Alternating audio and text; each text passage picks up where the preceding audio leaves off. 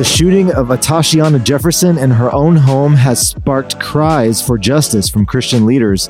We'll take a look. Also, a celebrated Oxford professor is accused of stealing biblical artifacts because, get this, they belong in a museum. And finally, we've got our first full trailer for Bombshell, the story of the scandal that rocked Fox News. That's all ahead. This is Relevant Daily.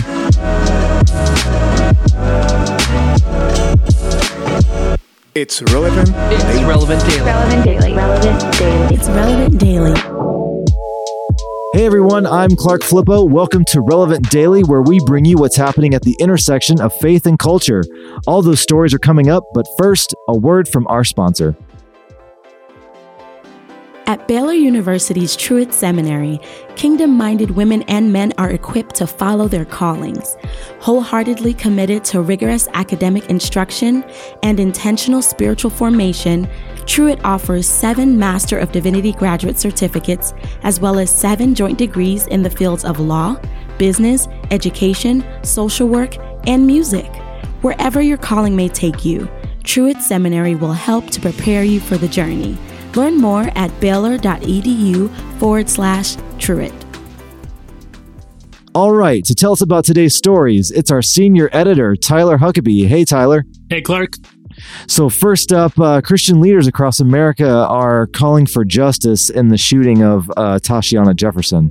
Yeah, that's right. So, just to briefly catch you up, on Monday, a Fort Worth, Texas cop shot and killed 28 year old Tashiana Jefferson in her own home after being called by a neighbor who noticed the front door was open. Jefferson was playing video games with her neighbor when she was killed.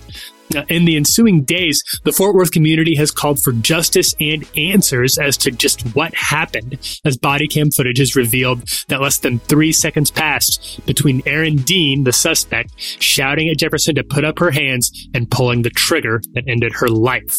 Jefferson's sister, Ashley Carr, said at a news conference, quote, there is simply no justification for his actions. We demand justice for Atatiana through an independent and thorough investigation.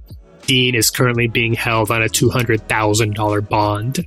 And so Christian leaders are getting involved too, huh? Yeah, it's interesting. So, white Christian leaders have been criticized in the past for their silence on police violence, particularly how it disproportionately affects black Americans. But over the week, many authors, pastors, and leaders took to social media to call for justice, and grieving Christian leaders of color were joined by many of their white colleagues uh, you have uh, author and speaker Trillia Newbell, who said, My heart cries out for her family. Priscilla Shirer said, Jerry and I talk with our sons about race in America, normally about the awareness they need as black men in this country. But this week is different. Today, my sons are looking at me, their black mother, in concern.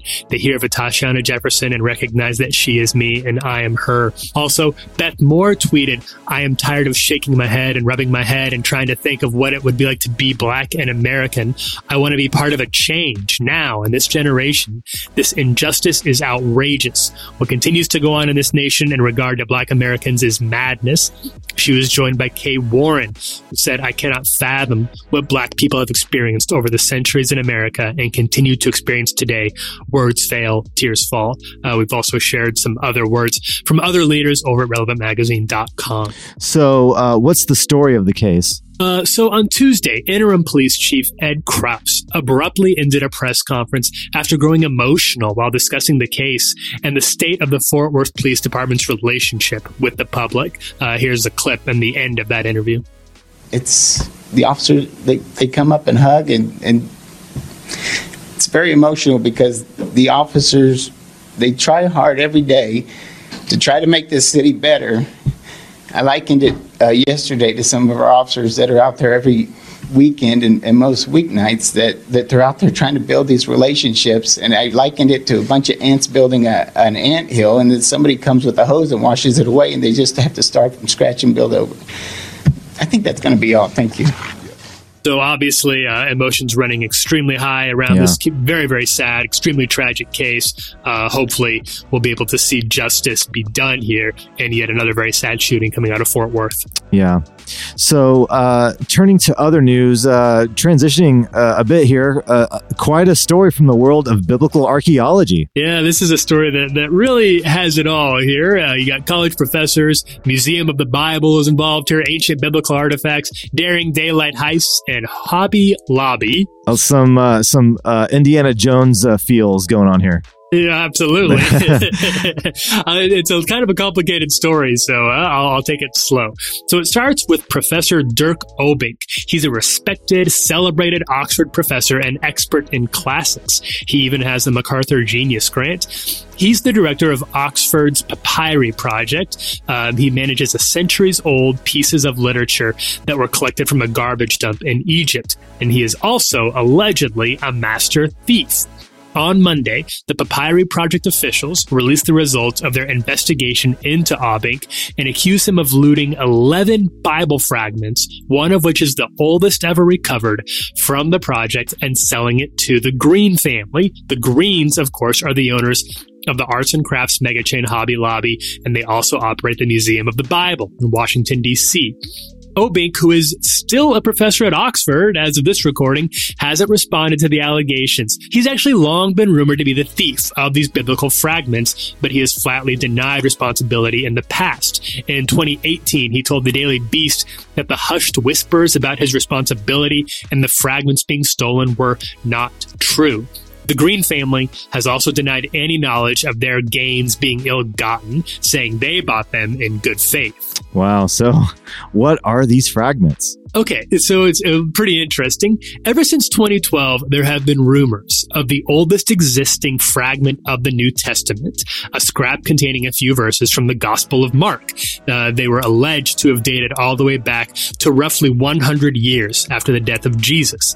The experts who'd laid eyes on it couldn't say much about it because they were bound by an NDA, a non-disclosure agreement. For those in the know, the NDA confirmed the involvement of the Green family, the only organization to require NDAs from scholars. Now, Scott Carroll, he's the director for the Green Collection, he was at the time, said he'd actually seen the fragment in Obbink's office in Oxford in 2011, and then the fragment vanished until June of 2018, Mm. where the Egypt Exploration Society produced a fragment most scholars agreed was probably the first century mark in question. That's what this fragment is called, the first century mark.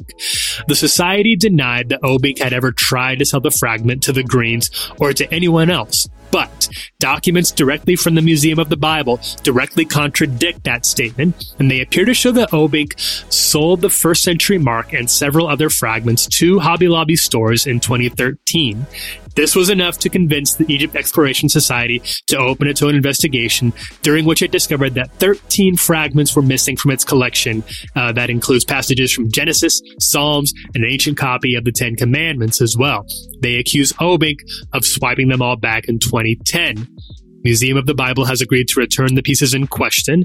In a statement, museum spokesman Heather Sermo blamed the situation on former employees who have not been associated with the museum since 2012. The plot thickens, man. Um, Absolutely, it does. Yeah. So, the Museum of the Bible has had some uh, tricky history with this stuff, though. Yeah, this is not the first artifact in the Museum of the Bible collection to come under scrutiny. Last year, five of its most famous artifacts, which were rumored to be part of the Dead Sea Scrolls collection, were revealed to be fakes. Uh, earlier this month, they replaced a miniature Bible it had claimed had been on the NASA trip to the moon after it could no longer verify the claim. In 2017, the museum reached a $3 million settlement with the Justice Department after an investigation found it had illegally purchased thousands of artifacts stolen from Iraqi archaeological sites. So there's sort of some uh, shady dealings going on with the Museum of the Bible for sure. Uh, this is another and obviously very uh, dramatic part of that long history. Uh, we'll continue to see what happens. Man, Steven Spielberg needs to grab a hold of this real quick. Oh, absolutely, man! This is a, this is a, they made it easy for him. Just They did. copy and paste it into a script and start the cameras. and finally, we've got a first look at Bombshell, which is getting lots of Oscar buzz. Yeah, the Bombshell, the, our first full trailer for Bombshell was posted uh, today. It's on relevantmagazine.com. It's the story of the scandal at Fox News. You remember back in 2016, the news media world was rocked by numerous allegations of sexual harassment about Roger Ailes, the then CEO of Fox News. Of a culture of fear, intimidation, and bullying around the sexual exploitation of women changed the digital media landscape. The story was a big one in the midst of the election year, in which Fox obviously played a very central role, and now it's getting the movie treatment from director Jay Roach. That's the guy behind political movies like Trumbo, The Campaign, and also the Austin Powers franchise.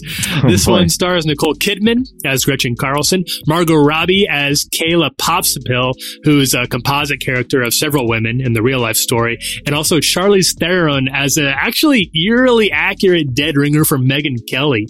The first trailer promises a very complex story that's not just about what went down in the shadowy halls of Fox News, but also the general culture of an organization regularly accused of mining American xenophobia and racism for extra views. Also, you got John Lithgow in there. There's a soundtrack by Billie Eilish, Kate McKinnon. There's a Blink and You'll Miss It appearance from D'Arcy Carden, the girl who plays Janet on The Good Place.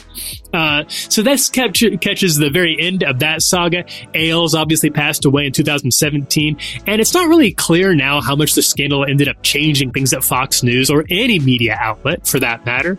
Uh, of course, Ronan Farrow, who broke the Harvey Weinstein story, has just published a book called Catch and Kill. Which alleges a similar culture of protecting sexual abusers over at NBC, where he tried to publish his report of Weinstein's harassment and abuse before finally taking to the story to the New Yorker after realizing how committed the upper brass was to protecting Weinstein. In other words, this movie is about a story that has not lost a lot of relevance in the years since it all happened. In fact, it is still happening. So definitely something that we'll be keeping an eye on when it comes out in December. Right. Well, thanks, Tyler. Hey, thank you, Clark. To read more about those stories and everything else we're covering today, make sure to check out the homepage at relevantmagazine.com. Also, for the latest, make sure to follow Relevant on social media. We're on Twitter at Relevant, on Facebook and Instagram at Relevant Magazine. Finally, subscribe to our print magazine and all our other podcasts. We're here every weekday bringing you the latest at the intersection of faith and culture. Thanks for listening, everyone. This is Relevant Daily.